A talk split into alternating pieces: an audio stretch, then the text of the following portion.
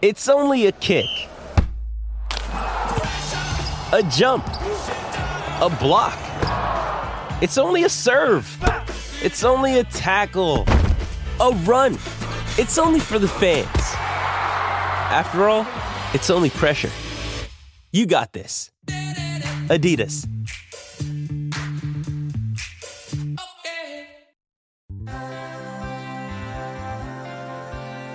Host Plus has been named Super Rating Super Fund of the Year for 2023. That's a plus. Issued by Host Plus Proprietary Limited. Check the PDS and TMD at hostplus.com.au. Mornings with Ben Davis. Hi, good day. Thanks for hitting a lace out with me this Wednesday morning, four minutes past nine. A foggy start, which means it's going to be a ripping and warm one today. 15 minute sin bins.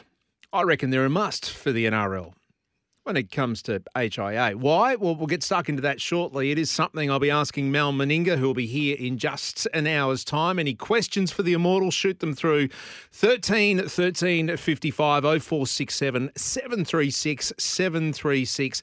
They are the digits you need to be part of Queensland sport's biggest conversation. 15 minute sin bins. Are you a fan? We'll find out shortly.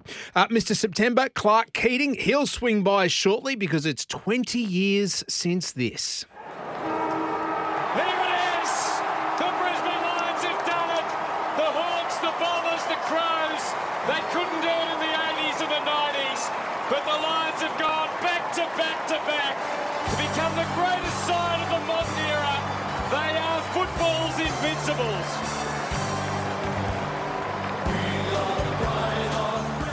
Yeah, the three-peat against Collingwood. Tomorrow night, another acid test between the Pies and the Lions. But it's a little bit different coming into this one, isn't it? Although just listening to that, it gives me tingles. One sleep to go. We've got the hottest tickets in town to give away. That's right.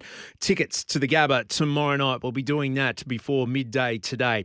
I'll take you to Augusta. Two sleeps until the Masters. Is it the most prestigious sporting event in the world?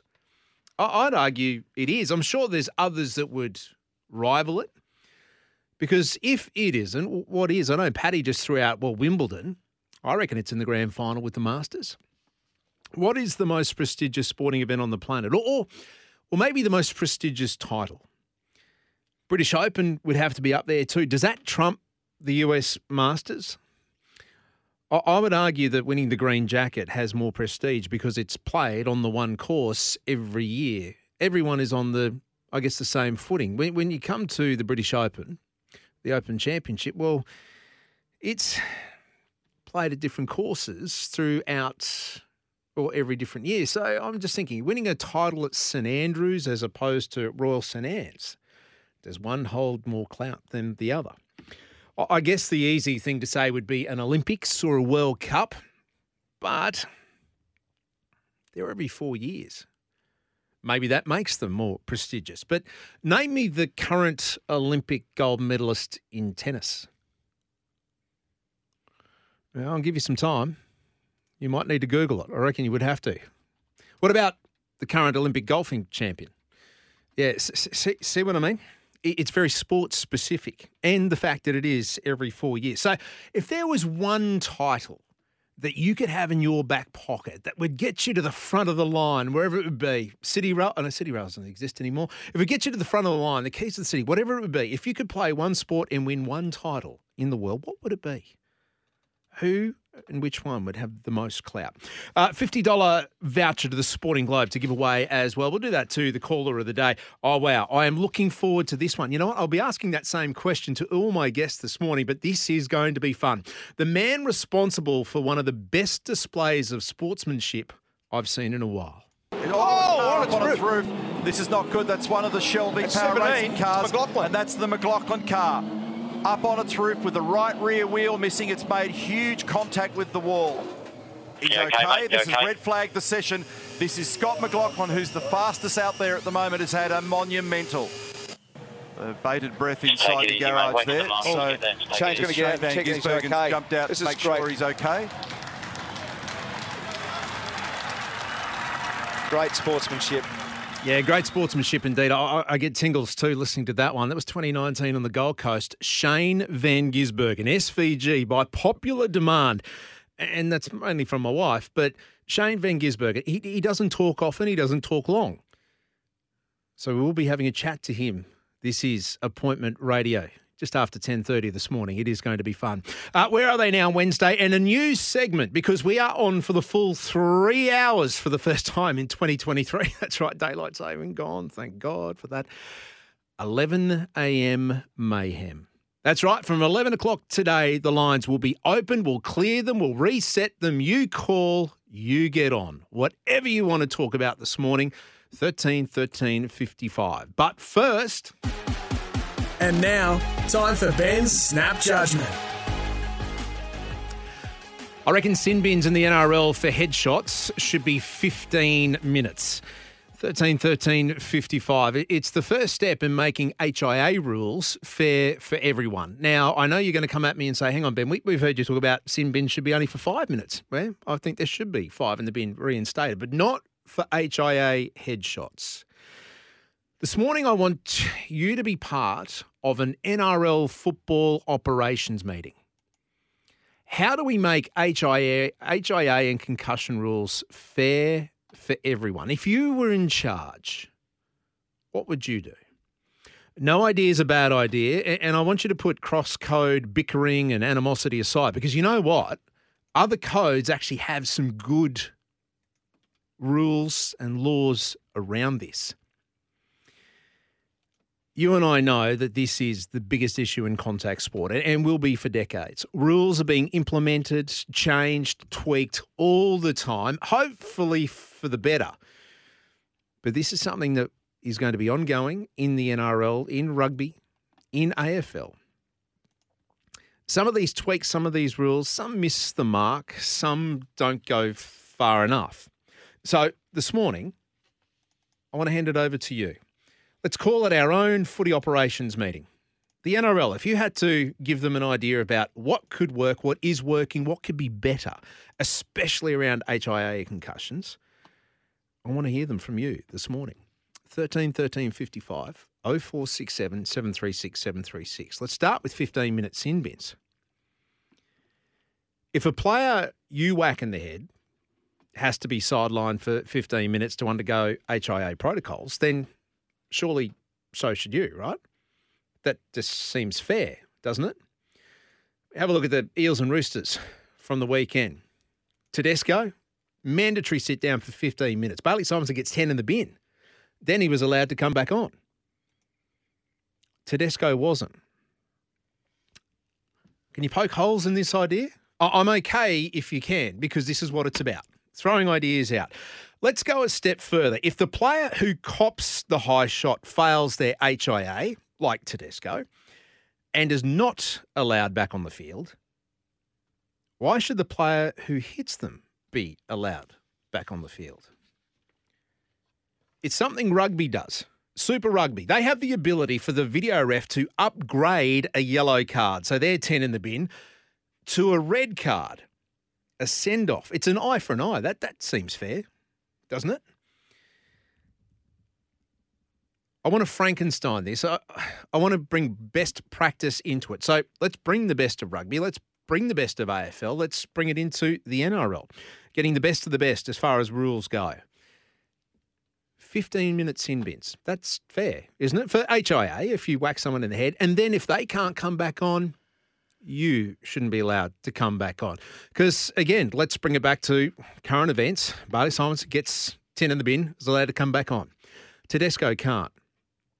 Yes, he gets suspended, gets two weeks, because that's how long James Tedesco is out for at least with the 11 day mandatory stand down. But the Roosters don't get the benefit of that, do they? The teams that the Eels will be playing over the next two weeks will get the benefit of him being suspended. The Roosters, well, they get no benefit at all. In fact, they've lost a player. Which brings me to my next point the use of the 18th man. As it stands, you need to lose two players. So half your bench to HIA before you can activate the 18th man. Is that best practice? Is, is that fair? Doesn't seem like it. And see, that's already changed this year. It used to be three. You had to lose three players to HIA before you could activate your 18th man. Why three? Well, they changed it to two. So the question begs, why, why two? Why not if you lose a player to a headshot? And remember, heads are sacrosanct. You cannot hit the head of another player without getting a penalty.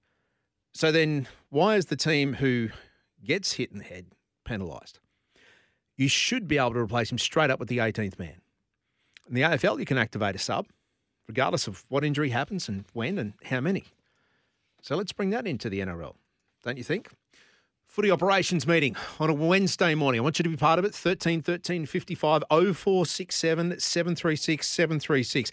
If you're creating universal concussion laws, HIA, whatever it is, and again, across codes, this doesn't have to just be NRL. Why don't we have universal HIA laws? The AFL's got a mandatory 12 day stand down. The NRL's got a mandatory 11 day stand down. Why 11? Why 12? I just keep reminding of the guy out of something about Mary. Eight minute abs. No, seven minute abs. Well, what about six minute abs? It's not six minutes abs. Anyway, uh, what would you do? 13 13 55. A 15 minute sin bin. Upgrade the sin bin to a send off. 18th man. What, what have I forgotten? What have I forgotten this Wednesday morning? And if you don't agree with any of those, happy to hear those as well. Let's poke some holes into this. Let's put our thinking hats on, just as Anthony's done out of Flagstone. Anthony, good morning. Uh, how are you, Benny? Very well. What's on your mind? Well, just with that conversation you're having about the concussion, yeah, the 15 minute sin bin's good, but as you said, like if like Tedesco can't come back on, Bailey Simonsson should be expelled from that game as well, and they should be down to the same amount of players. You know, like it's just it makes it fair because they're still playing with their full 17 players, and yeah. Roosters say gone down to 16 now. Yeah, exactly right. So Bench rotation. I reckon it, I reckon it's fair, and you know what? Exactly. It's something that can be implemented in mid-season. I, I would have thought. I don't think anyone would be too much just, against this, would they? Looks looks like common sense. I feel. Like, what do they say about common sense, though, Anthony? Not that common. Not that common. Not that common. Yeah, correct. Mate, thank you for being part of the show. You're the clubhouse leader at the moment. A $50 voucher to the Sporting Globe your home of NRL and AFL Live. You can head there, uh, Logan or Rubina. Anthony is, as I said, the clubhouse leader. Keep them coming through. 13 13 55 0467 736 736. Can you poke some holes in that idea? A 15 minute sin bin. And then getting upgraded to a send off if the player can't return. Happy with that? It is a no brainer, isn't it? And that's no pun intended it's a no-brainer. So why wouldn't the NRL implement that? Can you think of a downside? 13 13 55 0467 736 736 off and running for a Wednesday morning, 16 minutes past nine. You are on the home of Queensland Sport SENQ. Back to talk some AFL and Mr. September, Lions Ruckman. They're going to be the big talking point of tomorrow night at the Gabba Clark Keating next. Host Plus has been named Super Rating Super Fund of the Year for 2023. That's a plus. Issued by Host Plus Proprietary Limited. Check the PDS and TMD at hostplus.com.au. Mornings with Ben Davis. 21 minutes past nine. Thanks for your company this Wednesday. One more sleep until the Lions and Collingwood at the Gabba. It is the Easter Thursday blockbuster. We'll get into that in just a moment, but we have an answer for you. Who won and who is the reigning Olympic tennis champion? Anyone? Anyone? Bueller. Anyone? See, I know Olympic gold medals hold massive currency in the world of sport. In fact, it's probably the most prestigious thing you can win. But then, depending on your sport and your event, right? Alexander Zverev, he won the gold medal at Tokyo at the Olympics. Belinda Bencic won the women's Olympic gold medal. Again, I would argue that a Wimbledon title would hold more prestige in the world of tennis. And then if you go down the world and the path of golf, US Masters, British Open, they, they hold more clout than a US Open, don't they? 13 13 55 0467 736 736.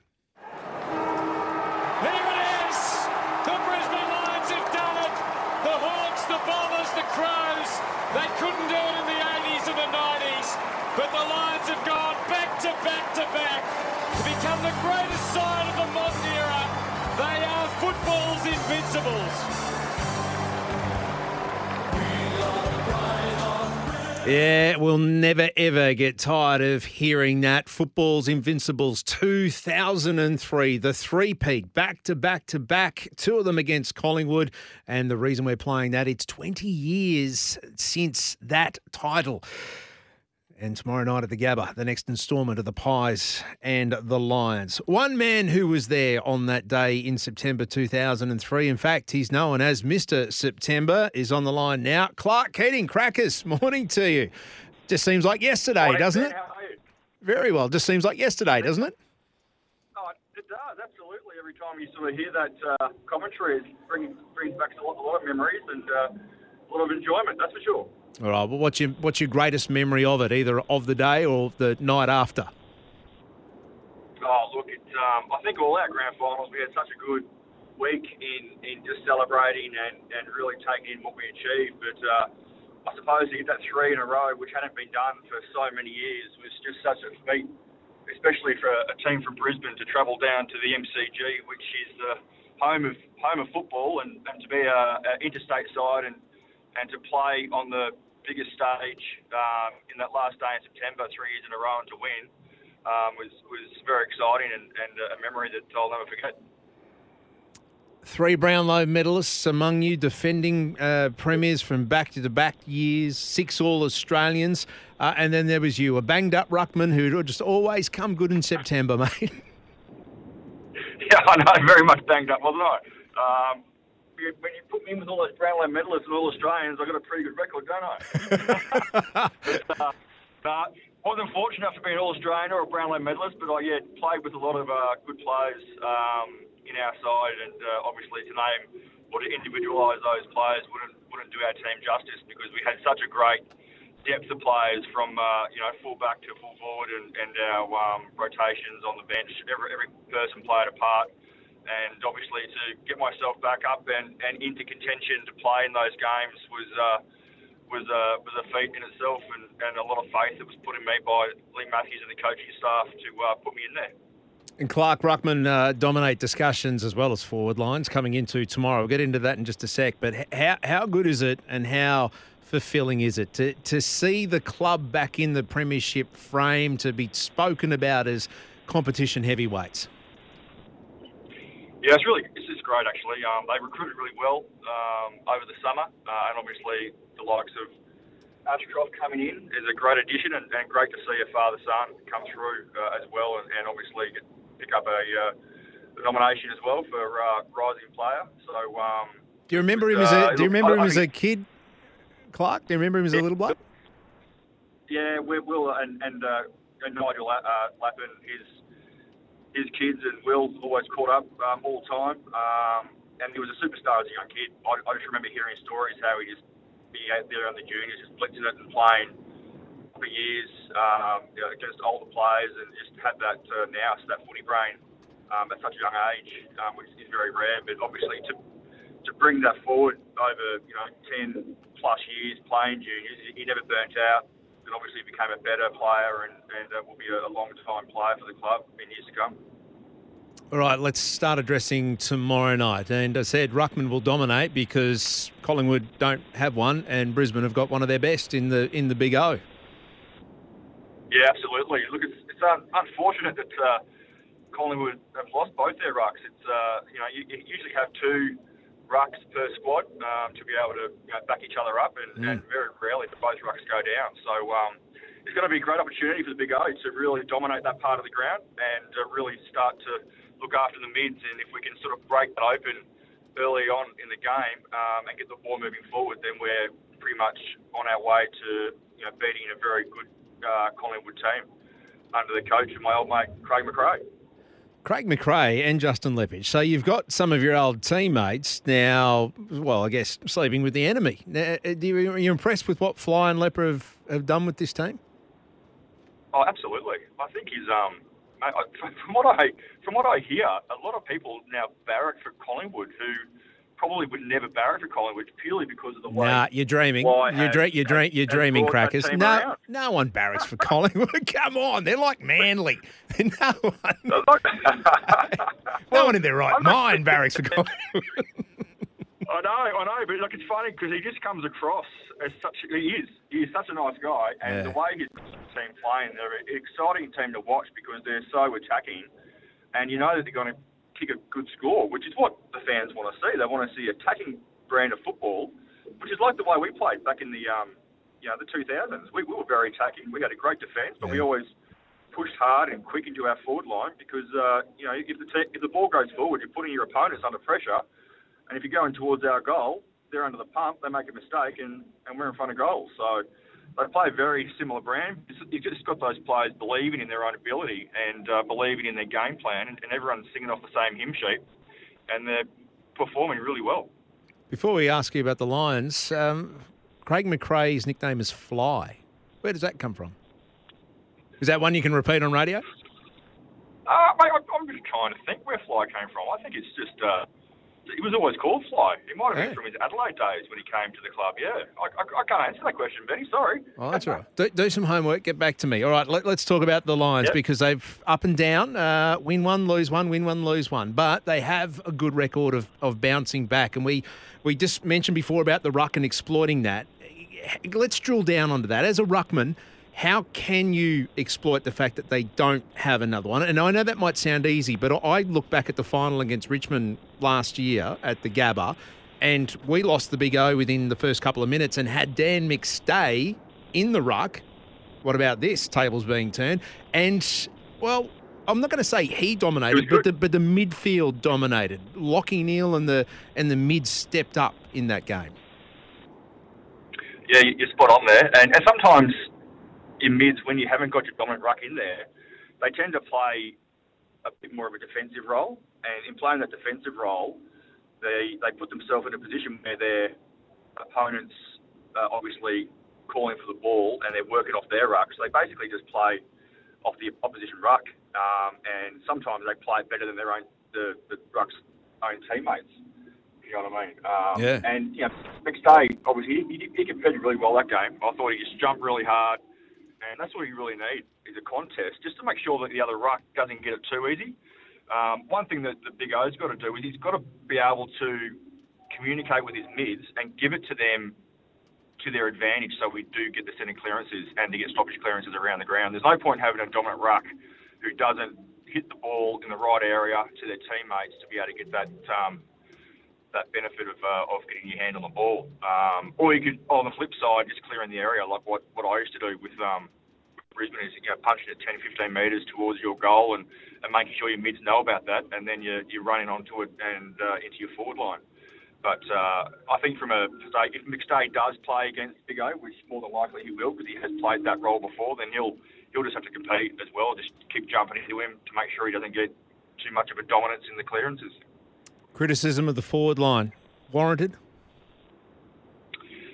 Um, last week they looked a bit lost, didn't they? Um, I thought. I thought you know they got some great players down there, but there was just real no harmony amongst them. Um, and then you've got the likes of Charlie Cameron sort of you know putting his hands in the air when the ball wasn't put in the right area. And look, you know you, you don't know what what was going through uh, the mind um, as to why the ball wasn't kicked into that area. But I think that sort of a reaction is saved for quarter time or half time without the likes of um, you know hundreds of thousands of people seeing seeing that. It, it just doesn't really look good from a spectator perspective, seeing that sort of um, uh, I suppose reaction on, on TV Yeah. about a teammate up up the field. But uh, I think this week they have got the, the quality to kick big scores, but I think they've just got to um, work out their roles and, and, and play those roles and, and um, become more competitive. It's the one thing the, the Lions have really built on over the last couple of years, or ever since Chris Fagan's been in there, is about playing for each other and, and not being selfish and, and looking for your oppo- uh, opponent, looking for your teammate and, and dishing off. But it just doesn't seem they've been doing that uh, this year to start with. Mate, before we let you go, it's been insightful as always, so thank you. But question without notice um, on the back of the US Masters, I, I think it's one of sport's most prestigious events, but also prestigious titles outside of your own sport, outside of winning a premiership, which you've done three times, Clark, What other what other world sporting event trophy would you love to have had in the back pocket? Oh, there- there's, there's a number there, Benny. I could uh, love to be winning the Formula One driver. Oh yeah. You wouldn't fit in. You wouldn't fit in the Uh, car, but I get it. No, I'm probably too heavy and too tall um, to be able to uh, give any like you know speed around those. But that, that'd be an amazing um, accolade to win Yeah. Formula One. But from a team perspective, um, I suppose the Rugby Union World Cup, which is coming up this year in in France, would be especially for Australia and the Wallabies would be uh, an awesome. Um, team effort, I think, and to be part of that would be unreal to represent your country and to bring that home. Rugby Union World Cup. There's what. There's one that I hadn't thought of. Crackers, always a pleasure, mate. I know you'll be watching on with uh, uh, with absolute pride tomorrow night. Appreciate the chat. Clark Keating, Mr. September. That's right. Twenty years since the Lions and Collingwood won. Oh wow! I'm just thinking, 2003. That was a well, was a long time ago. I think John Howard was prime minister and City Rails was open and Peter Beattie was premier. Petrol was about 88 cents a litre. Let's see if they can repeat it 20 years on. 13 13 55 0467 736 736. Time for a news hit. Then I will take you to one of the most prestigious places on the planet, Augusta National. Next. Host Plus has been named Super Rating Super Fund of the Year for 2023. That's a plus. Issued by Host Plus Proprietary Limited. Check the PDS and TMD at hostplus.com.au. Mornings with Ben Davis. Yeah, 17 away from 10 Mal Meninga after 10 o'clock, 13 13 55. That's the digits you need if you have any questions for the big man. Mick on text it says, Morning, Ben. Couple of thoughts. I think it's a too big a penalty for the offender to be sent off if the player fails the HIA. So Mick is being part of our NRL operations footy meeting on a Wednesday. Maybe have a forced sub. So they go off for the game, but one of the reserves can come on like their 18th man get activated.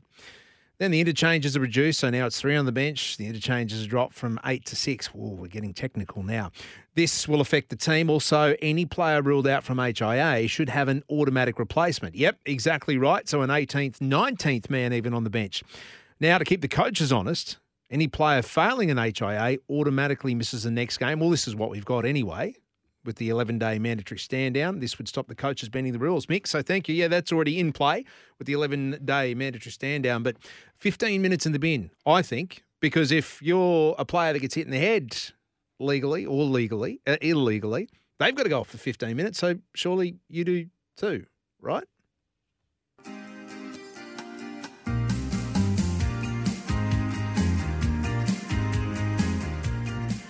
All right, let's head stateside now down Magnolia Lane to the most prestigious sporting event on the planet, in my view. And it's got to be one of the best work trips on the planet as well. It's where we find Brent Read from The Australian living it up at Augusta National. Reedy, good morning or good evening to you.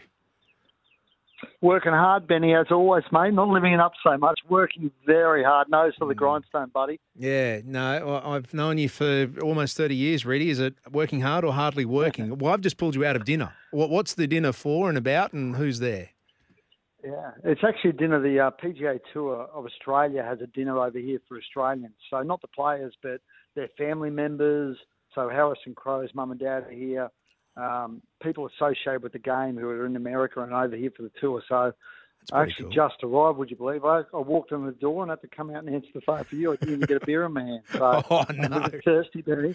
That's all right. No, mate, you're a good man. Thank you for doing that. Hey, um, Harrison Crowe, what a great story he is. An amateur, Yeah. one of five Aussies who will be competing at the Masters. Um, have you met mum and dad yet? Uh, The family? What are, what are they like? What can you tell us? Yeah.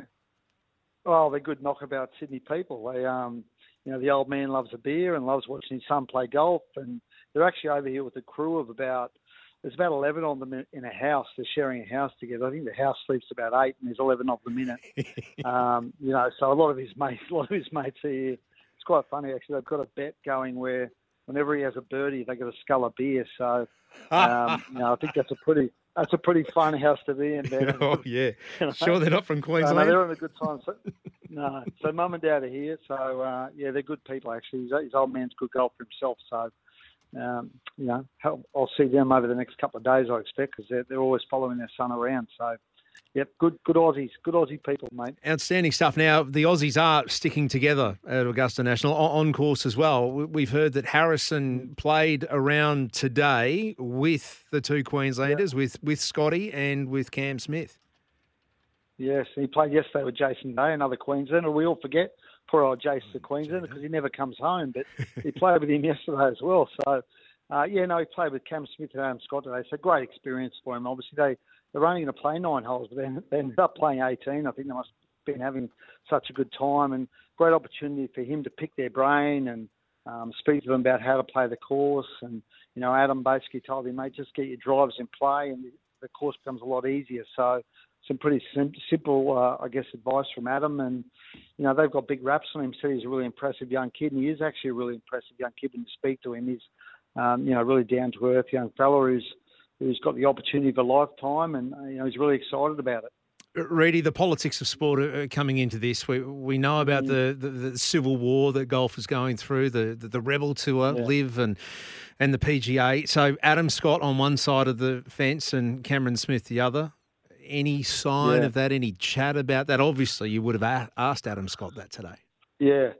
No, no. He said, no, look, we've always been mates. We've stayed mates. And he's got his view and I've got mine and we've spoken about it and, and we've moved on. Now it's really interesting because I think we all expected, you know, World War Three to break out when we got here, but it's been quite calm. They've actually, uh, disappointingly as a journalist, it's been quite calm, Ben. We wanted some drama, but they've actually been uh, talking about how pleasant things have been, how good it's been to see each other again. So even Good. Phil Mickelson, who's been persona non grata, Yeah. um, you know, as far as PGA Tour guys are concerned, Phil spoke today. He didn't do his.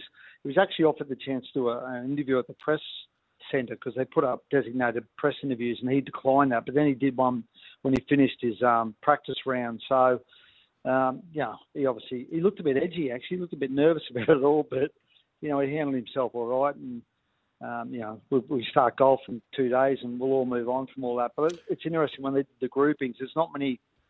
Um, no, none of the big name LIV players are playing with any of the big name PGA Tour players. So none of the big name LIV players are playing with Rory or Tiger or those, um, you know, um, Scotty Scheffler, those guys, and, and they've sort of separated the, the big name LIV guys on the other side. You know, Cam Cam Smith's playing with Hideki Matsuyama and um, Sungjae Kim, I think it was Sungjae Im. Sorry, so they've, they've kept them apart for the first two days at least.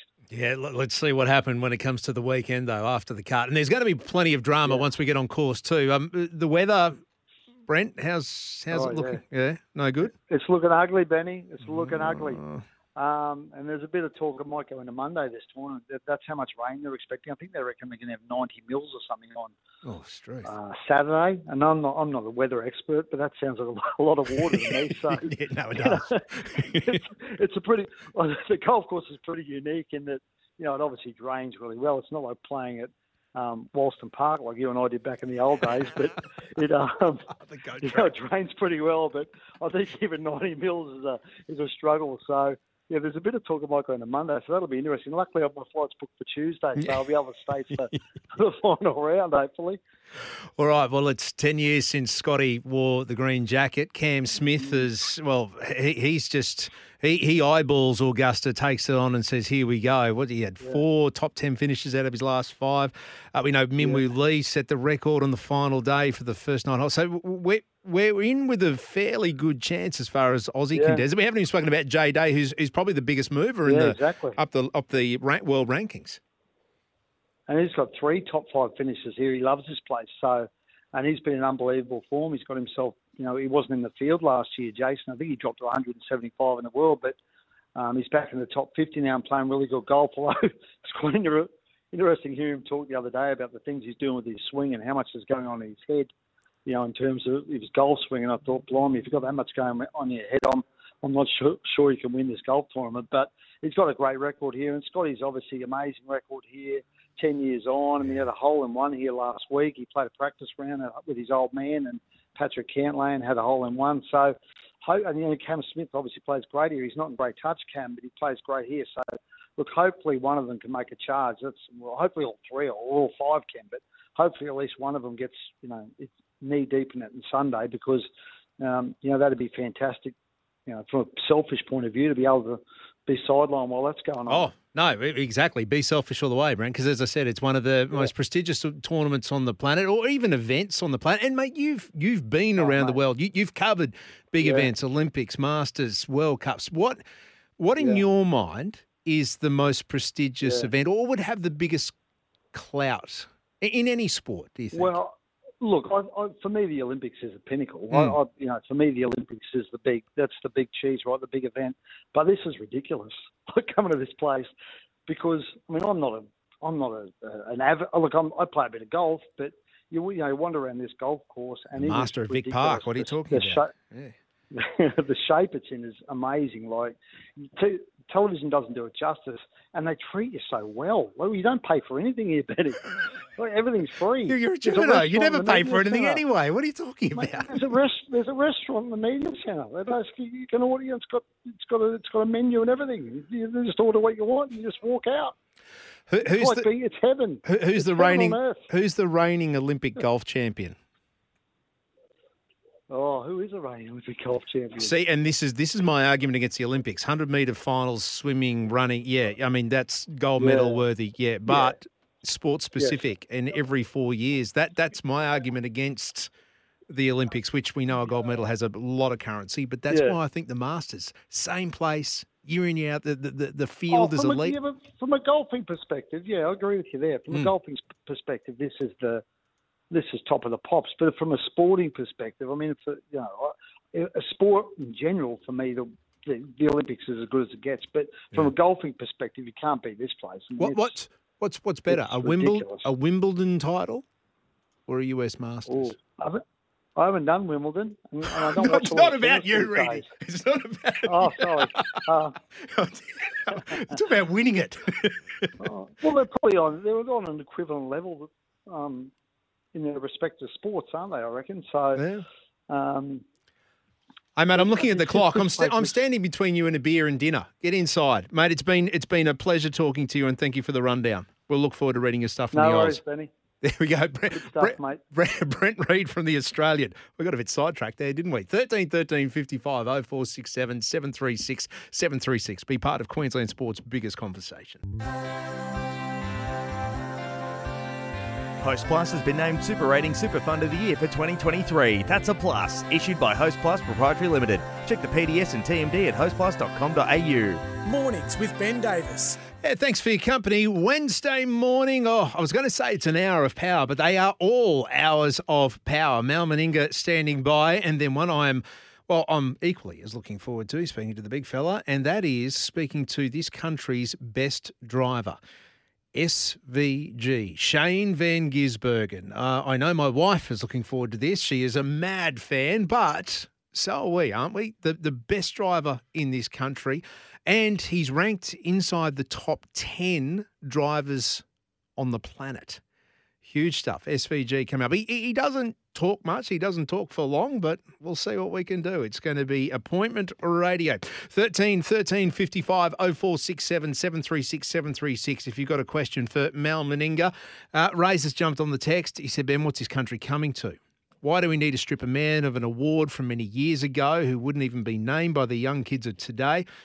He's talking about Jarryd Hayne, and we do have to be very careful about that because there's still appeals processes and courts of law that we have to duck and weave. But now he says we're jumping up and down about a picture of an Anzac jumper.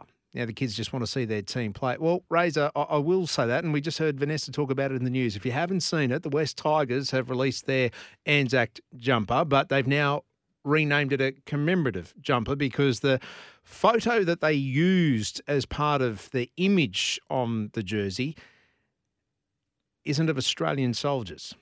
It's a very compelling image, it's a very poignant image, but they're not Australian soldiers.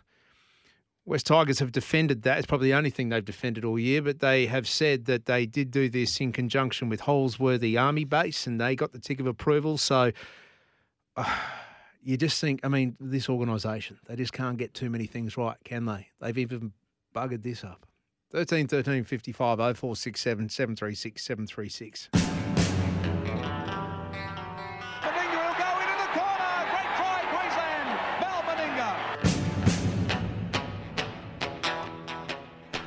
Six minutes past 10, all thanks to Chemist Warehouse. Head into Chemist Warehouse for great savings every day. We are speaking to Mal Meninga as we do it this time every Wednesday. Mal, good morning to you. Good morning, Ben. Where do we start? so much to talk about. Um, Well, it's 10 o'clock in the morning. I'm, I'm used to 11 o'clock, mate. So Daylight savings. it's Yes, it's early gone for me. It's gone. Mate, well, hey, well, let's just let, let's just start on that. The West Tigers jersey. Have you, have you seen it? No. Thought, thoughts? Yes, I have. Yeah.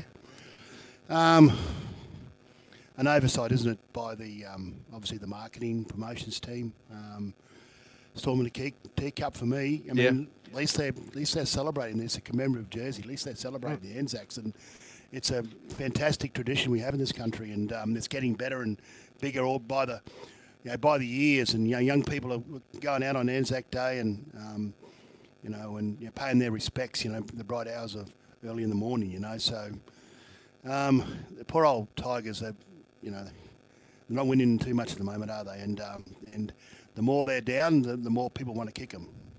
Yeah, I'm with you on that. I, I, Anzac Day is the is the most important day on our calendar. I, I would argue in the, in this country, and yes, we need to commemorate And it. Yeah. yeah, but that um, that uh, superimposed, obviously, figure that they have on the jersey is is synonymous with Anzac Day and synonymous um, with wartime. You know, so um, I, I'm not gonna, I'm not going to criticise you know them using that particular commemorative um, icon. I guess. Um, so for me, um, it's a bit of a storm and teacup, and I congratulate the the, the West Tigers for you know um, you know, for what they do around Anzac Day. I mean, the ga- that great game in rugby league does does pl- a lot around Anzac Day, and um, you know we we should you know remain respectful to that occasion. Hey Mal, I, I might give you. I know you've got the headset on with the with the cable and everything there. I might get you to give the cable a bit of a wiggle because we've got a nice little buzz and hum coming through, and I, I don't want that to distract from what you've got to say because we've got plenty to talk about uh, uh, over the next uh, twenty minutes uh, as well, mate. The, the, this morning, I- I've been I've been asking everyone to to bring to bring their ideas into an NRL operations meeting. How, how do we make the HIA rules fair for everyone? And because now they're good, but they're not that good. I, I, I suggested that we should have a, a 15 minute sin bin because if you whack someone in the head, they've got to go off for 15 minutes for an HIA assessment. So surely right. it's fair that they go off for 15 minutes as well. Um, well, there is an inequity here. There's no doubt about it. Um, obviously, with a 15-minute mandatory assessment. So, I guess the first thing I think I want to talk about here is that you, you obviously got to go to the sideline and get that assessment, that injury assessment. Um, the assessment obviously is done by independent doctors and, and obviously the club doctors. And I believe if that assessment um, is, you know, indicates that the player's okay and he can go back on, well, then you go straight back on. Don't have to wait the 15 minutes. I think that's really important part of it. And then obviously the sin binning should be 10 minutes. But if they take the full 15, I'm in agreement with you. I think that it should be a 15 minute mandatory period. Um, but then what happens then, Ben, if uh, the player can't go back on? What happens to the, the sin binning? You know, what happens to that player then? Well, That's he- the- here's well, here's my next layer, Mal. And I know rugby. I know rugby do this, and that's what I'm saying. That other sports do things okay. Some don't. Some do. Rugby now in Super Rugby, you can upgrade a yellow card to a red card, and that's if the TMO deems whatever you've done uh, is worse than just an initial yellow card. So in the same vein, if say James Tedesco. Let, us use that because that's the most recent example. Bailey Simonsson should go to the bin for 10 minutes while, uh, sorry, 15 minutes while 15, James yes. Tedesco gets his Yes. HIA. If he can't come back on, neither can Bailey Simonsson. So does Bailey Simonsson get replaced? Nope. Because James Tedesco can't. Well, he's had there's 13 men. They can get replaced. So, so oh, rotation on the bench. Yeah, Yes. rotation on the bench. So they can actually still have 13, 12, yeah, 13 players instead of the 12 players, but they just lose one from the bench. What about the fact it was a high shot? Do you need to get penalised for that then? Well, I think his Sinbin's a. I mean, it, obviously he's not going to get sent off. Um, there's been occasions where the player gets sent off. Obviously. Yeah. Um, so the so the the defensive team obviously gets you know, penalised straight away. But in this instance, where they get sin binned, um, if James, in this case, if James Tedesco can't go back on, or Bailey Simonsson can't go back on, uh, James Tedesco gets replaced, but Bailey Simonsson gets replaced as well. Okay, so bringing the 18th man in for that. Yes. Okay. Well, not no, no, the 17, but one off the bench. So they actually they lose a player off their off their bench as well. So that Oh, right. Sorry. Yeah, yeah. Bring him back on, getting replaced on the field. Of course. So it's That's 13 right. on 13. it. Okay. 13 on 13, yeah. Right. Would be would be my solution if you know the, the game did go down that way. Um, yeah, so that I mean there is there is an inequity obviously around the assessment period of Mm. 15 minutes. I think yes, uh, it should be 15 minutes if they take the full 15 minutes. Um, I believe that that the assessment period doesn't have to be 15 minutes. I think if they get the independent and the club doctors to agree that the player's okay after, say, five minutes or six minutes, whatever the case may be, uh, they're allowed to go straight back on, and then there's just the the normal 10 minute sin binning for that particular particular player. So, but if it's a it's a 15 minutes period and the player can't go back on, well, then that's where it becomes a bit grey, doesn't it, about what we do with uh, a Bailey Simonsson as an example. 13 13 55 0467 736 736. Uh, do you agree with Mal in that regard? Mal, I would even say bring in the 18th man if you lose one player to HIA. Currently, you've got to lose two to HIA. Right. Yeah, I, I just think if, if, if you've got someone down and out with uh, ruled out through by the independent doctor, and let's remember that it's not about gaming the system. It's an independent doctor rules you out. Should you be able to activate the 18th man straight away? Yeah, well, that's. Um, I mean, they talk about trust. You know, it, you know, it's trust in players and trust in, in the coaches and things like that about whether it's correct or not. You know, that has. You know, you have. It's always there to be broken, if that, that makes sense. You know, so it's always there to uh, to try to get around. Um, but if there's a, a trust that built that's built up between the coaches and the players, in particular, uh, that's a really important part of it. Well, yeah, I mean, I agree with with the replacement straight away. You bring Right. the 18th man straight on. Mate, we are ticking boxes here. We're getting through this NRL operations meeting like nobody's business. Hey, let's talk. some- what, what's Yeah. what's trust though, Ben? That's the thing. You know, what's trust? And the players, and there's a lot of the players that come out and say, "Well, you can't trust me." You know, so I'm going to say I'm okay, or I'm going to say I'm not not okay. You know, and, and the coaches have rorted the the, uh, the system before. Um, so yeah, it's going to be interesting. You got, you got to trust the independent. Conversation. You got to trust the independent doctor, Mal. Hey, Mal, we've got Dave. Dave has jumped on the line from. He's out at Woody Point. Dave, morning to you. Say good morning to Mal Meninga as well. Go, Mal. Hey, Ben. Good morning, Hey, Dave. If the, if the guy who goes off injured has to do his 15 minutes, and the guy who's done it, he gets 15 minutes. Yep. The guy that gets hurt, if he can't come back on, why don't they just do an automatic two points to that other team? And then the guy who did it can still come back on after that. Well, that's, the- another, that's another way of looking at it, I guess. But um, the two points, yeah, that's a to, to two points on the scoreboard, or on the scoreboard, yeah, is it? Yeah, two, you know, two points on the scoreboard. It means, you know, guys won't be doing head-eye tackles. I know they're going to cost their team the game because Yeah. it could be the result of the game. Yeah, well, I, I guess that that can be discussed, Dave. It's not a bad point. I mean, my my my solution would be, well, you are down an extra man, you know. So yeah, instead of playing with 17 men, you're down with 16 men, basically. You know, Bailey Simonsson can't come back on. He's got to, re- and generally they don't. ca- You don't carry wingers on your bench, do you? So that's the, the team that offended is, is very much dis- disadvantaged in that situation. A- And Dave, you, you may have a four point swing on that too, because you, you depending on where that penalty takes place, that you the headshot takes place, you, you'd get perhaps a shot at goal, and then add another two points onto that. So it's it's quite the uh, incentive not to do it, isn't it? That, that's right. And if they all tackled around the legs, we wouldn't be talking about it.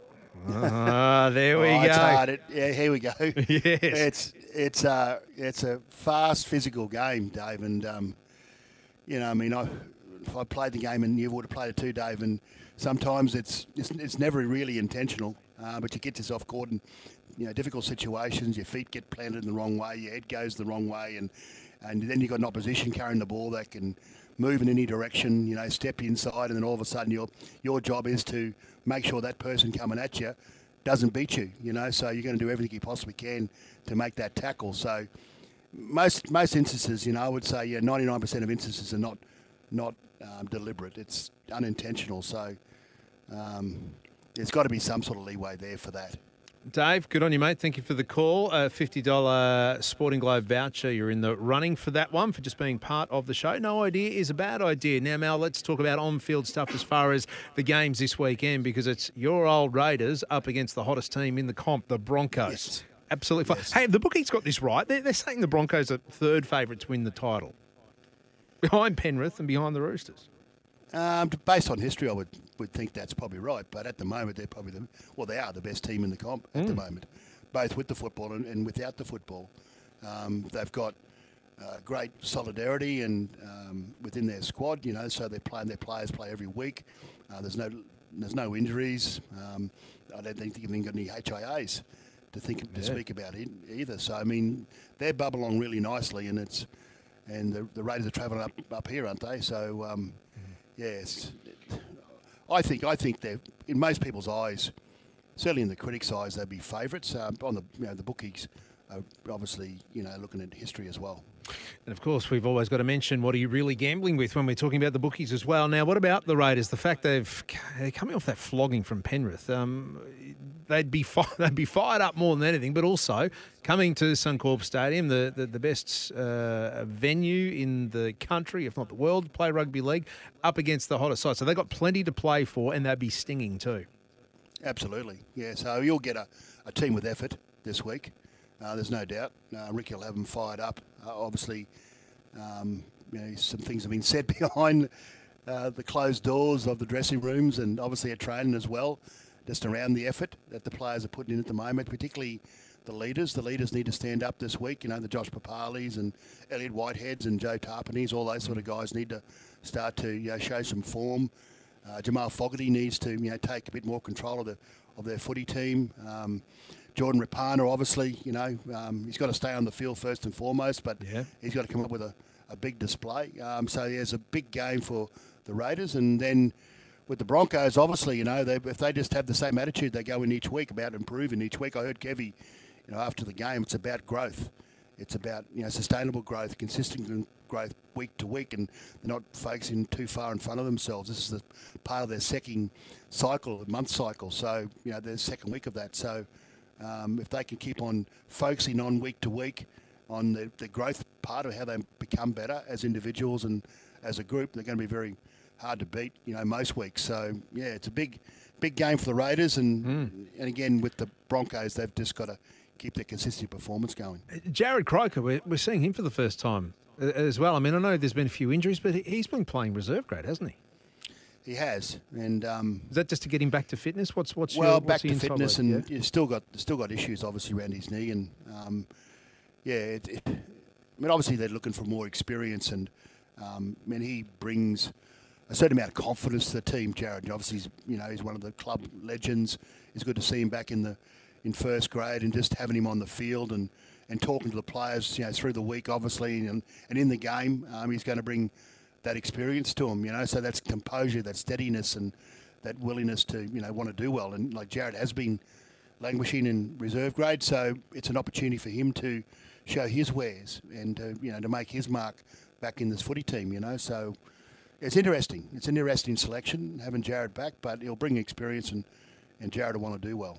All right, that's Saturday night at Suncorp Stadium, half past seven kickoff there. But Good Friday, will it be a Good Friday for the Cowboys or the Dolphins? They're head to head in their first Queensland derby. The Dolphins, they're just hanging on by the, the skin of their flippers as, as far as uh, uh, injuries and depth are concerned. And the Cowboys have got a couple of big ins back Scotty Drinkwater and your old mate from the World Cup side, Reuben Cotter.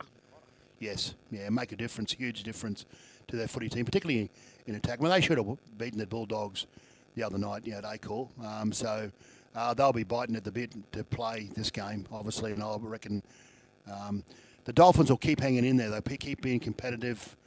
Uh, you know, young Katoa and obviously um, uh, the other young fellow. Nick- uh, coming back from Nikorima. injury. Nikorima. Yeah, Nikorima, Mm, sorry, yeah. yeah, coming back from, from injury. Um, so, you know, that'll add, add some stability to it all. Um, but I can't see the Dolphins, you know, beating the Cowboys uh, this weekend. And that's up in Townsville as well. Easter Sunday. Who will get the chocolates when it comes to the Titans, Mal? Your inside uh, word on them. They've had a spinal tap, no Foran. Uh, no Brimson, so we see Toby Sexton for the first time. Jayden Campbell's at the back. That that that's that's got to leave a, a dent, doesn't it? Even though they're taking on the Dragons. Yeah, and it's at home as well. So I mean, obviously, they're, I know the you know the coach and the team want to do really well at home this year. You know, you get your your home form right. Um, that's certainly going to help you make your finals, and uh, they'll be motivated. I mean, no no doubt Toby will be motivated. Obviously, you know, off the off what happened last year, and Mm. obviously not starting this year. Uh, he'll be motivated, and he's been playing really well. You know, down in the hot Host Plus, you know, Cup, you know, the Queensland Cup. So he'll be he'll be um, ready to go, and I think the team will be ready to go off the back of you know a really brave performance last last week against the Cowboys. Um, yeah, but not you know, not not a smart loss. so they've learnt plenty, I, I believe, off uh, the back of last week losing you know, two key guys. You know, in the first half, it does take away you know from your ability to, to be successful. Uh, but the the Dragons were great last week against the Dolphins. You know, the Dragons looked Yeah. looked um, you know really good footy side, um, like they were round one. So it'd be interesting to see what sort of what type of Dragon side we'll see, you know, on on the weekend. So um, it's going to be an interesting clash. Um, obviously, the Titans need to win, or both teams need to win. So it's going to be you know a really good uh, encounter. Well, exactly. The winner goes into the top eight by the looks of the ladder, uh, depending on other results. So it is, and the other, well, it starts to lose touch within the top eight. Final word and the inside word, Mal. Kieran Foran. How bad's his injury? When do we expect him back? Um, he's close this week. He was Ben, so he's definitely back next week against the Broncos. You know, so and then even AJ Brimson could be back you know, next week as well. So um, that all that all bodes well for next week. But um, didn't want to risk him this week. You know, it's a calf injury. Calf injuries seem to linger, particularly as you get older, Yeah. as they say. So, but he's fine. He's out there training uh, today, and um, and AJ Brimson's out there training today as well. So. There's quite the possibility that both those players will be back for the Broncos game next week. Fantastic stuff. We look forward to that. I'm going to let you go, but before I do that, outside of Rugby League World Cups or State of Origins, Premierships, everything that you have won along the way, what other sporting title, Mal, would you, in the world, if you had a choice, what would you love to have in, in the back pocket? Well, you know, golf and tennis, obviously, from a monetary point of view. Um, but I was never, but I was okay with that. Those Yeah. couple of sports, but taken, given my size, I just had to think about that because I would like to be the world heavyweight champ, boxing champion of the world. Oh, yes. No That- one's going to mess with like you, are be. they? No, well then you know, this my size might hold me in good stead. I'm not quite sure. You Yeah. know, so, but you know, you get you get plenty of money doing that, don't you? I It's remember- for not getting knocked around like that. But anyway, I remember do you in the boxing league. ring. I remember you in the boxing ring too, Mal. All right. so does AFL. was ferocious. Mate, we'll do it again next Wednesday from 10 o'clock. Mal Meninga, all thanks to Chemist Warehouse. Rush into Chemist Warehouse today and grab Ink Protein, powering tomorrow today. And that hurts because he's a Kiwi. In fact, last year he was ranked in the top 10 drivers on the planet by Autosport magazine. And that list included the likes of Lewis Hamilton, Max Verstappen, Will Power. He is up there with the elite of the elite. We are in awe of his skill, his timing, his calmness, his ruthlessness, his ability to tame anything with four wheels. But I'm also in awe of his sportsmanship. Remember this from 2019? Oh, on its roof. This is not good. That's one of the Shelby That's Power 17. Racing cars. McLaughlin. And that's the McLaughlin car. Up on its roof with the right rear wheel missing. It's made huge contact with the wall. He's You okay. okay, This okay? is red flag the session. This is Scott McLaughlin, who's the fastest out there at the moment, has had a monumental. Uh, bated breath inside the garage there. the So minute then. Shane's going to get out and check Van he's Gisbergen okay. jumped out This to is make great. sure he's okay. Great sportsmanship. Great sportsmanship indeed. And the crowd on the Gold Coast saw it, clapped it all over this country. We saw it. And I still get goosebumps thinking of it right now. And I know my wife was watching at home. She's a mad motorsport fan. And she actually DM'd Shane Van Gisbergen and said that was one of the best things she'd ever seen. And he DM'd her back, which is okay. And I'm happy with that. I'm happy with my wife sliding into someone else's DMs on that path. But look, let's get down to business. He is on the line right now. Shane Van Gisbergen, it is great to talk to you. Welcome to SENQ. Thanks for the chat, mate. Hey, thank you. Uh, nice, nice intro. well, let let's start there. Can can you take us back to that day on the Gold Coast in 2019 because when you look at the vision, a, a lot of cars were, were going past and still driving because that's your instinct. But your instinct was to stop and help and jump out. Um, well, yes, yeah, I guess most of those guys um, were trying to set their quali laps, whereas I was on the front straight, a little bit behind. So it was already red flagged by the time I got there. So yeah, but you can't blame those guys for just driving past. But um, yeah, when I come around the corner, I saw it was one of the um, Dick Johnson cars, and and I didn't know if it was Fabian or Scotty, but yeah, um, when I come around the corner, there was no one there, and the car was had a bit of smoke and and was up on its side, you know. So yeah, first first instinct instinct to stop, and both of those guys are my friends. So yeah, was was um, jumping out to see if they were okay, and yeah, it turned out to be Scotty, and he's pretty shaken up. I guess when you're in your business and you, you see something like that, it, it, it's probably not pleasant. Yet your instinct was to run to it rather than run away from it. Oh yeah, well it's what we do. We we're um, all all friends, sort of, or mostly most of us are all friends off the track. But yeah, even in heat of the battle, you want to you want everyone to be safe. I like that. We're mostly all friends on on, track. When does the rivalry start? Then is it the moment the the, the lights go out? yeah, I guess so. Yeah. and that's where you're going to leave it. Nice, I love that, mate. Can, can I can I ask you uh, about things outside of supercars because this is what we love uh, about you. And I mentioned at the intro that you you pretty much tame anything on on four wheels. Last year we saw you go to Le Mans and you gave that a crack. You've had a crack at World Rally Championship uh, as well. Where, where does the love of cars come from for you?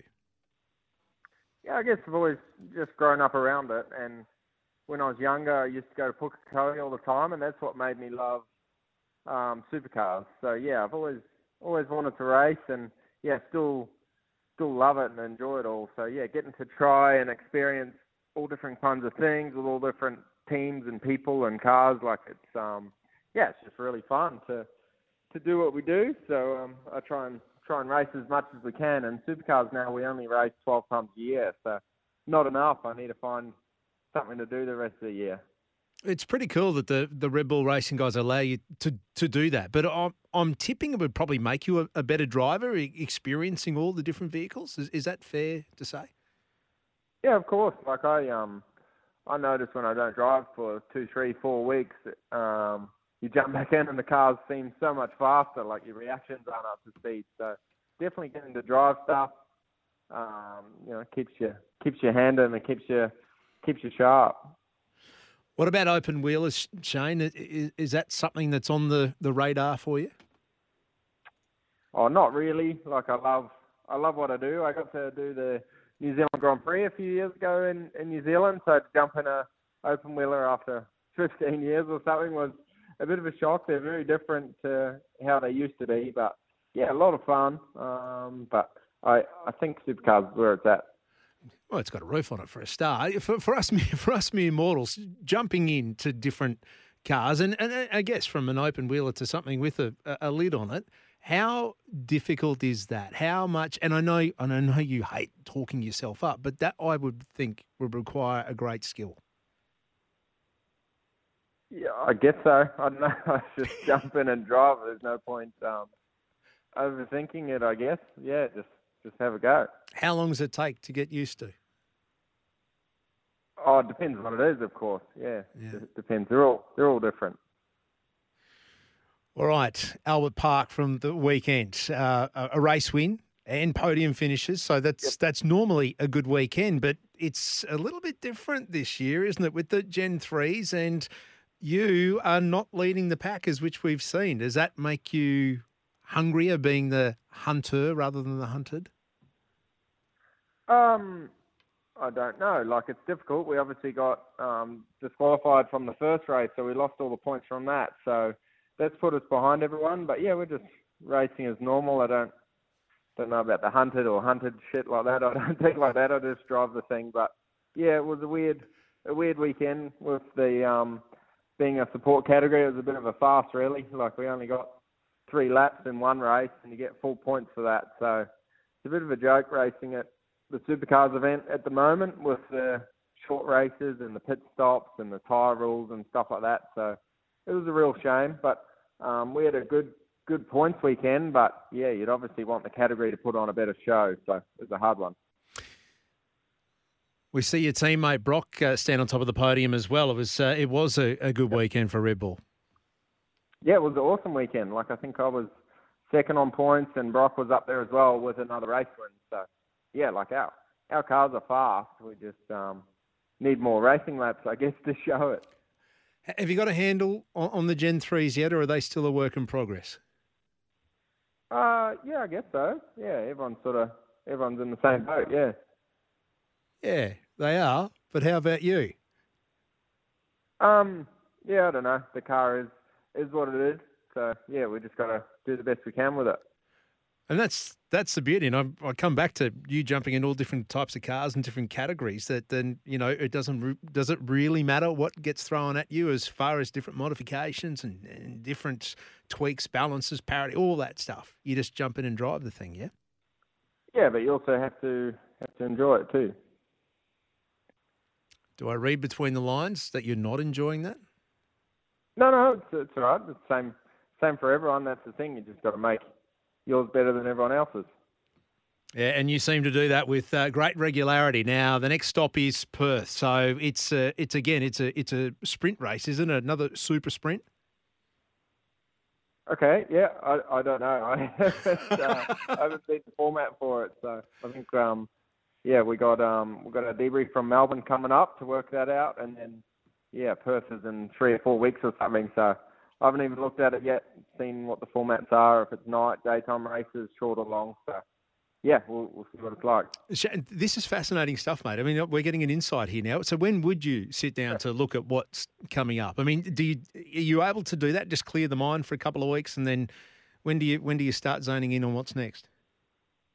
Um, oh, I don't don't know. I don't have a set format for it all, but yeah, probably the week or two before, I guess, start start looking at it. But yeah, I haven't seen when our debriefs are or anything for for coming up for Perth. So yeah, we'll work together and we've really got to figure out Melbourne first, what we could have done better, and then we look forward to the next one. Well, mate, we look forward to seeing you in action as well. But before I let you go, it's something that I'm I'm doing today, uh, asking everybody that comes on, regardless or not regardless, but outside of your own sport, which of course defending champion, you've won Bathurst trophies and uh, and and the like. Outside of your own sport, what else in world sport? What other title? What other event would you covet? Oh no, man! Supercars is my life. It's all I focus on. So Supercars Championship for me. oh, really? Okay. So, you, what about in your downtime? Do you watch any other sports? Are you a footy fan? Nah, nah, just love racing. Yeah, so just love racing. Cars is everything. All right. Yeah. What about a Formula One world title? Would that be pretty cool? Oh, of course, but yeah, there's no point dreaming about it. Nah, I'll just uh, yeah, I'll stay in my lane. Nice one, mate. Stay in your lane and do that. And uh, we enjoy watching you racing and enjoy this chat because uh, it has been a, a rare occasion, but I, have loved every minute of it, and I hope everyone else does as well. Good luck for the rest of the year, mate. Thank you. Thanks a lot. Bye. Shane Van Gisbergen, seven minutes away from 11. There we go. Just mark time and date because it may be the only chat we hear from him this year. It, it gives you an insight, doesn't it? No, I don't watch any other sport. It's all about the cars. It's all about the four wheels. 13 13 55 0467 736 736 to be part of Queensland Sports' biggest conversation. Host Plus has been named Super Rating Super Fund of the Year for 2023. That's a plus. Issued by Host Plus Proprietary Limited. Check the PDS and TMD at hostplus.com.au. Mornings with Ben Davis. Yeah, thanks for your company. 11 a.m. mayhem. We're about to kick that off. Some breaking news coming out of the world of the NRL. The Sharks have received a massive blow. This has just popped up. Toby, Toby Rudolf is set to miss up to three months with a foot injury. He's wiped out his season. He underwent surgery on his toe Tuesday, so yesterday, after scans revealed subsequent damage to his MTP. What's it? What's an MTP joint? MTP joint. I'm going to have to Google that. Anyway, his toe's buggered and he's out for the best part of three months after surgery. So it's a big blow to the Sharks. They've got the bye this weekend, uh, but Toby Rudolf set to miss up to three months. I know Chris Fagan talks in this hour as well. If we uh, see sight of that, hear anything he's got to say ahead of tomorrow night's Lions Collingwood blockbuster we'll bring that to you. But I, I see the Lions have tweeted some images from their captain's run. That has just happened. And I see Harry Sharp is there in the photos. So I know they named their team a little later today, but that may be a pointer of Harry Sharp being in and around the mix, or maybe it was just the fact that uh, he was there at the captain's run. Although if he's not playing, what's he doing at the captain's run? All right, 13 13 55. It's the number you need. That's right, to be in the draw for the Lions Collingwood tickets. I have a double to give away over the next hour. uh, Next hour, all you need to do is to give me a call. Tell me what's on your mind.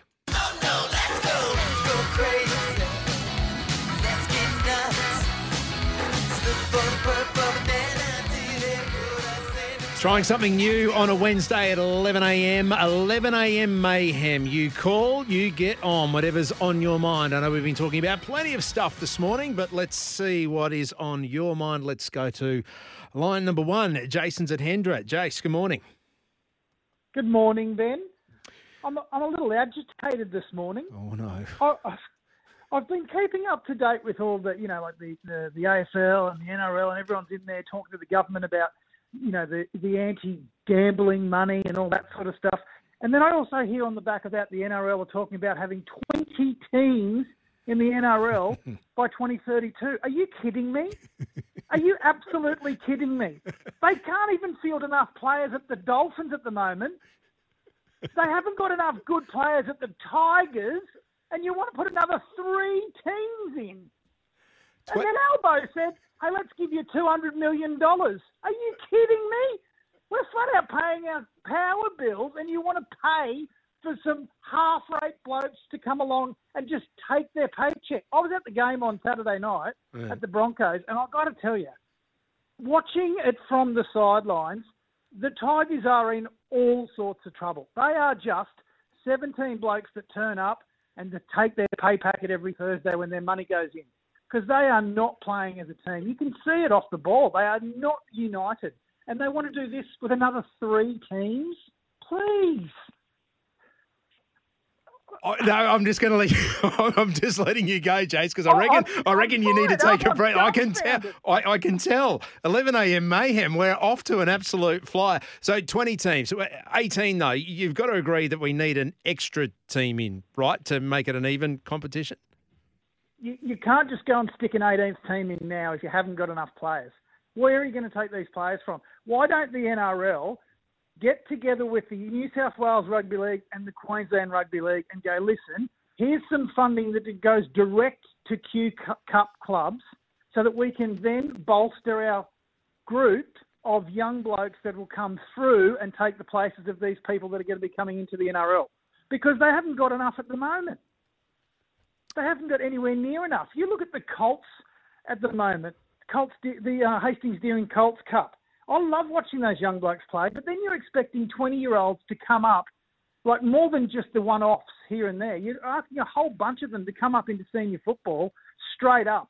And then when they don't do what we want them to do and play good football, we absolutely bash them and castigate them in papers and on talkback and on social media. And then we go, well, well what's wrong with the competition? I mean, it's a, it's a no-brainer. I just don't think we've got it really for another couple of years. I think they've got at least three to four years before they can say we've got enough young people to come through to get another team in there. Jace, you have kicked off 11 a.m. mayhem with plenty of mayhem. I, I love that. We are off and running on a Thursday. On a Thursday, it feels like Thursday. We've been going that long. On a Wednesday, outstanding stuff. So we've covered 20 teams, the Tigers, and pathways. 13 13 55. Has anything Jace just said resonated to you? He's the clubhouse leader right now for the two tickets to the Gabba tomorrow night, Collingwood and Lions. Let's go to line six. Uh, Timmy, Tim, good morning.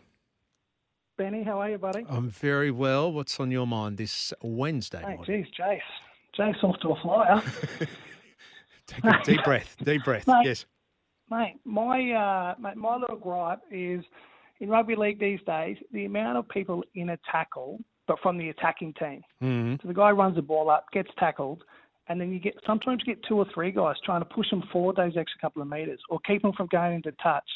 Mate, a tackling rugby league these days looks more like a rugby union ball in some cases. Wrapping up the ball, the wrestle, it, it's it is a bugbear. I know Mal Yeah. Meninga spoke about it last hour. Michael Ennis has even touched on it in uh, NRL 360. But it, it's something I spoke to Gilly about. I reckon two weeks ago it was when we were talking about concussion, HIA, tackle Yeah. technique. N- n- th- th- th- They're taught how to wrestle Yeah. now rather than getting in and driving low.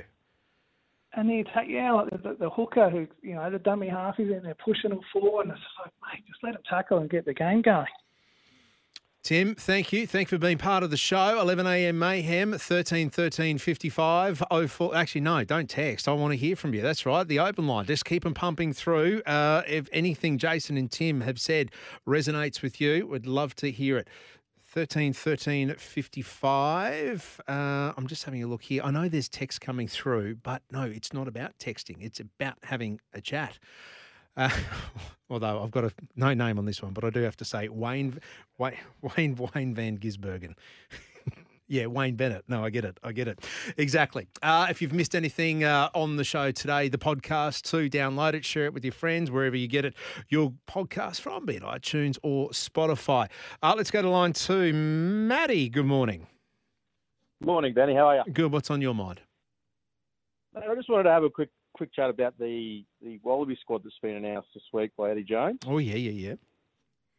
Big some big, I guess, big name players out of Queensland that haven't made the uh, the cut. Harry Wilson and Tate McDermott. Yes. Um, I think there's a you know a fairly big line in the sand um, from Eddie just saying you know not performing in Super Rugby you're not going to get picked kind of thing. Um, and obviously with those, those not so I guess um, well-known names in the Brumbies and Waratahs squads uh, getting a look in for that first Wallaby squad training session. I think it is mm, a couple of weeks away. Um, I just think that you know Eddie's gone um, down the track where if you're not going to perform, you're not going to be picked kind of thing. But then, um, you know, I don't think that squad's going to look anything like the World Cup squad that's going to go um, Yeah. late in this year to compete. So I just, you know, I'm not sure. Do, do, do you like it though? go, but I'm not do, sure. Do, do you like what Eddie's doing? He, he's putting, I mean, some of those names you mentioned, Tate McDermott, uh, Harry Wilson. He, he's putting them on, on notice. Is that a is that a good thing? Is that a good approach? I think so. I think it is. Um, I'm hoping that he's gone to those players and actually given them pointers to, to get better or to get better um, Mm. in the weeks coming up in Super Rugby. But um, if not, I think uh, you know it's probably not the way to go. You've got to you've got to give feedback to fringe players that aren't getting selected. Um, it only it only you know boosts the um, the strength and the, the depth of Australian rugby. I think. You make a really good point, and and actually, I'll be speaking to one of those who, who's made it into that squad from Queensland, Josh Flook, coming up before midday today. So we'll get his take on it. What Eddie said too, Matt. It's a really good call. Thank you. A- And the best thing about what Eddie Jones has done, in, in my opinion, is he has said this is not the World Cup squad. This is just our first squad. If you're in it, it's up to you to stay in it. If you're not in it, it's up to you to get in it. So he's drawn a line in the sand, yes, but he's also put the players on notice. It, it's up to you to remain, but it's also up to you to work your way in. Matty, good shout. 13 13 55. Steve's on the Gold Coast. Steve, morning. G'day, mate. How are you? Very well. What's on your mind? I just want to. I just want to get your thoughts. The most stupid rule in rugby league appeared on Sunday again, where a team that makes an illegal move, um, South Sydney, with a short 20 metre restart, the ball doesn't go 10. Mm. Osako comes flying in to catch the ball, could create really good television viewing and rugby league play by crashing through two or three tackles and scoring. But because he didn't let the ball cross the line, the team that makes the illegal move gets a penalty. I just cannot fathom that out. It just does my head in. What What do you think of that? So, so you're saying that the, it should be play on and the opposition could pick it up and run through and, and score? Is that the if the opposition pick it up and score, Yeah. surely they should be rewarded for the other team doing an illegal move. If the if he comes, you imagine the guys like Joey Manu and the young fellow that's going to rugby union and Munster. Certainly, Any yeah. one of those players can come crashing through and catch the ball if it's only going to go six meters. Mm. Why why do they get penalised because the other team made an illegal move? I just find it staggering that sort of no one says anything about it. If they knock the ball on in the process, yeah, surely they get a penalty under the post, or they say no, you've tried to play the ball. That's the part. If you knock it on, it's South Sydney's ball. But I just can't understand how, an, how a team can get the benefit of doing something that's not in the rules. It should be advantage play on, yeah? Yeah, yeah, that's what I reckon, mate. Yeah, Steve, hey, it's a really good point. Thank you. 13 13 55. We may have a new clubhouse leader there as far as the double pass to uh, the Lions and Collingwood tomorrow night at the Gabba. Uh, let me have a look here. Mm, I know there's text messages coming through, but that's not in the spirit of the 11 a.m. mayhem. we need to get your chat on the on the on the phone 13 13 55. But we'll get to the text messages. Don't worry. Uh, we are coming up to uh, where are they now? Wednesdays as well. We'll be fitting that in before midday today. A, a legend of Queensland sport. Uh, she was. Well, in fact, I think she put her sport on the map as far as us uh, nationally and internationally as well. And as mentioned, we'll be uh, crossing to Ballymore. Josh Flook, that's right. He is Queensland Red. He's in the centres, but he's also in Eddie Jones's frame and mind when it comes to a Wallabies camp, April 17. They're uh, meeting on the Gold Coast for a three day camp as well. There will be overseas players involved in that. They won't be there physically, have a presence, but they'll be part of team meetings. And we know they're joining via Zoom for those. So while they won't be being put through plays, they'll be put through the well, what Eddie Jones wants. We're talking your Quade Coopers, your Marika Koroibetes, you, uh, your Tom uh, Tom Banks, and not Rory Arnold. I know, but his brother Richie. 13 13 55. It is 11 a.m. mayhem. You call, you get on, just like Duncan has. Dunk, morning to you. Oh, g'day, Ben. How are you, mate? Uh, all the better from hearing from you. What's on your mind? I want to talk Wallabies election and further to uh, Harry Wilson and Tate not being selected. Mm. How nine Waratahs can be selected, yet they're one of the poorest performing sides. It seems like this New South Wales bias is kicking in once again, Ben. Oh, Eddie, he's only been back in the country for a couple of uh, couple of weeks, and you're already saying it's a New South Wales Waratah bias. It's been going on for decades. You know it. I, I love I love it. I love the Queensland parochialism, but does it put pay, players on notice? It does, but I still don't know what Tate McDermott has done. Not he's the second best, you know, at worst, Yeah. halfback in the country, and still can't make it in the squad. And Harry Wilson's a talent too, isn't he? He's just got great footwork. He's there or thereabouts. So again, maybe uh, maybe whatever is Eddie's looking for, this will give them that uh, impetus. But Duncan reckons there is a Waratah bias as far as the Wallabies are concerned. Do you agree? 13 13 55. Duncan, thank you for being part of 11 a.m. Mayhem. Uh, Eric is down the M1. Eric, morning to you. Yeah, how are you, mate? Very well. What's on your mind? Oh, mate, um, it happens pretty much every game, every week, is when the attacking team uh, stuffs their play up, does a bit of a shepherd, Mm. and then they just pull up and stop for, like, pretty much a voluntary tackle. I think since 1908, that should be a penalty to the defensive side. So wha- if, if you make a mistake and then just pull up and, and give yourself up, voluntary Yeah, ta- well, yeah, which yeah. is what they do. yeah.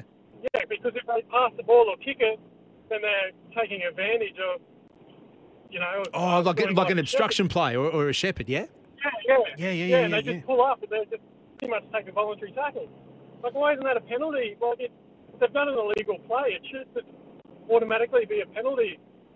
The defensive side should get the penalty. It's a good point. Although if they just give themselves up and make no advantage, take no advantage from that, is that just the penalty enough that they haven't taken advantage of it? Uh, Eric, thank you. It should be a penalty in Eric's mind. NRL operations meeting. Let's put your minds together. 13 13 55. Has Eric got a point? 19 minutes past 11. 11 a.m. mayhem. You know what we might do? We will take a break. We'll come back. We'll get some more thoughts on whatever's on your mind. This Wednesday morning here on SENQ. Host Plus has been named Super Rating Super Fund of the Year for 2023. That's a plus. Issued by Host Plus Proprietary Limited. Check the PDS and TMD at hostplus.com.au. Mornings with Ben Davis. Yeah, 25 past 11. Thanks for your company this Wednesday morning here on SENQ. It is 11 a.m. mayhem. You call, you get on. Anything on your mind, and out of that, you'll go into the draw. Uh, for a double pass to the Gabba tomorrow night. Lions and Collingwood. You cannot get these tickets for love nor money. That's right. The Lions posted and hoisted the sold out sign a little earlier today. Uh, look, you can feel the energy this NRL season two as a Gold Coast Titans member. Visit their website, uh, titans.com.au. All right, let me see here. Let's. I'll go through these lines. One, two. Let's go to line six. Ray, morning. Morning, Ben. How are you, mate? What's on your mind? Mate, um, look, I appreciate every caller that rings through to you, to you and your great show, but let's be honest, there is a ton of talent out there in this country that's not found on a yearly basis. They, you know, some parents can't afford to put their kids in tournaments. Some kids go to schools that don't allow their child, the, the students to be seen and the NRL, the AFL, the netball associations, you know, um, soccer associations, they got nine years. Uh, they they have they will have some sort of um, idea coming up where they'll have um, academies for kids that are going to come through. I can't see there being a problem with twenty clubs in nine years. All right, okay, they So- will have academies galore. So that that's in response to Jason's call to come up saying no, twenty teams they they're, they're dreaming, and we're not we're not talking about twenty teams tomorrow either. It will be well, I mean, eighteen teams at least getting that up. That's going to be the next time the TV rights roll around, which is. Uh, Oh, 27 o- off memory, 2027. So we've still got uh, we've still got a while to go yet until we get that rolled in. So that's the other caveat to this, Ray. And I know Wayne Bennett has spoken about this. He said, "Oh, I don't care where the next team comes from. We've just got to make sure that the pathways are in place to bring whatever talent is there through. So that's what you're saying, that the talent's there. They just have to what set up the, the pathway so we can discover them. That's right. The AFL do it really good, and and, and with their academies, you know, Mm. that's where Eric Hipwood come from, um, with the Lions. Um, I think Harris Andrews come through with Yeah, the Lions as well up here in Brisbane. Kalyn But, Ponga was you part of the Lions and- Academy at one stage as well. and and the Melbourne Storm. uh, You know, I, I make no secret I barrack for Sydney's favourite team, the Melbourne Storm. Um, you know, they they've been able to recruit people from from North Queensland, long, long, long away from the home at, down there at Olympic Park. Yeah. And um, you know, there, there is people out there, and there's young kids out there that are busting on the scene, and they're just not being seen right now. You know, they might have had a bad day at the trials, but there is talent out there. Talent out there, enough for 20 teams, says Ray. Ray, thank you, mate. I'm going to put you into the draw for the Lions tickets. Lions, Collingwood tomorrow night at the Gabba. It's an absolute blockbuster. I know the Lions have had their captains run this morning. As I mentioned on social media, they posted a few photos saying that the boys are up and about, pumped. And Harry Sharp was one of those photos. Does that give us a little bit of an inside word on which way Chris Fagan and the selection committee might be going as far as team changes, if there are any to take on the Pies. Uh, I know Chris Fagan is due to speak in the next couple of minutes. If we can bring that to you and what he says, we will do that. But 11 a.m. mayhem is where we sit uh, this Wednesday morning, 13 13 55. Um, I think we've had a pretty good start to 11 a.m. mayhem. I know that we're doing that for the first time because this is the first time that we're on for the full three hours in 2023. So I thought I'd shake things up at 11 o'clock on a Wednesday. I think we might pencil this in and actually get the pencil out, put the biro in to get this as a permanent spot on a Wednesday. Yep, tick, tick, tick, and tick. Uh, the next half hour is going to be huge. I'll be talking to Reds Centre and now part of a member of Eddie Jones's Wallabies camp. Josh Flook coming up from Ballymore.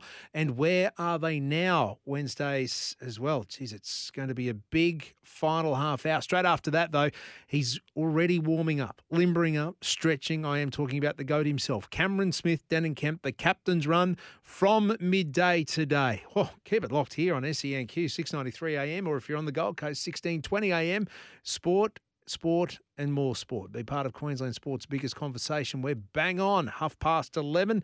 Time for a news hit. All right, we just heard from 11 a.m. Mayhem a, a, lot of conjecture about the Wallaby squad that was announced on Sunday by Eddie Jones. It was his first Wallaby squad since returning uh, to the helm of Australian rugby. He was at pains to say it is not the World Cup squad.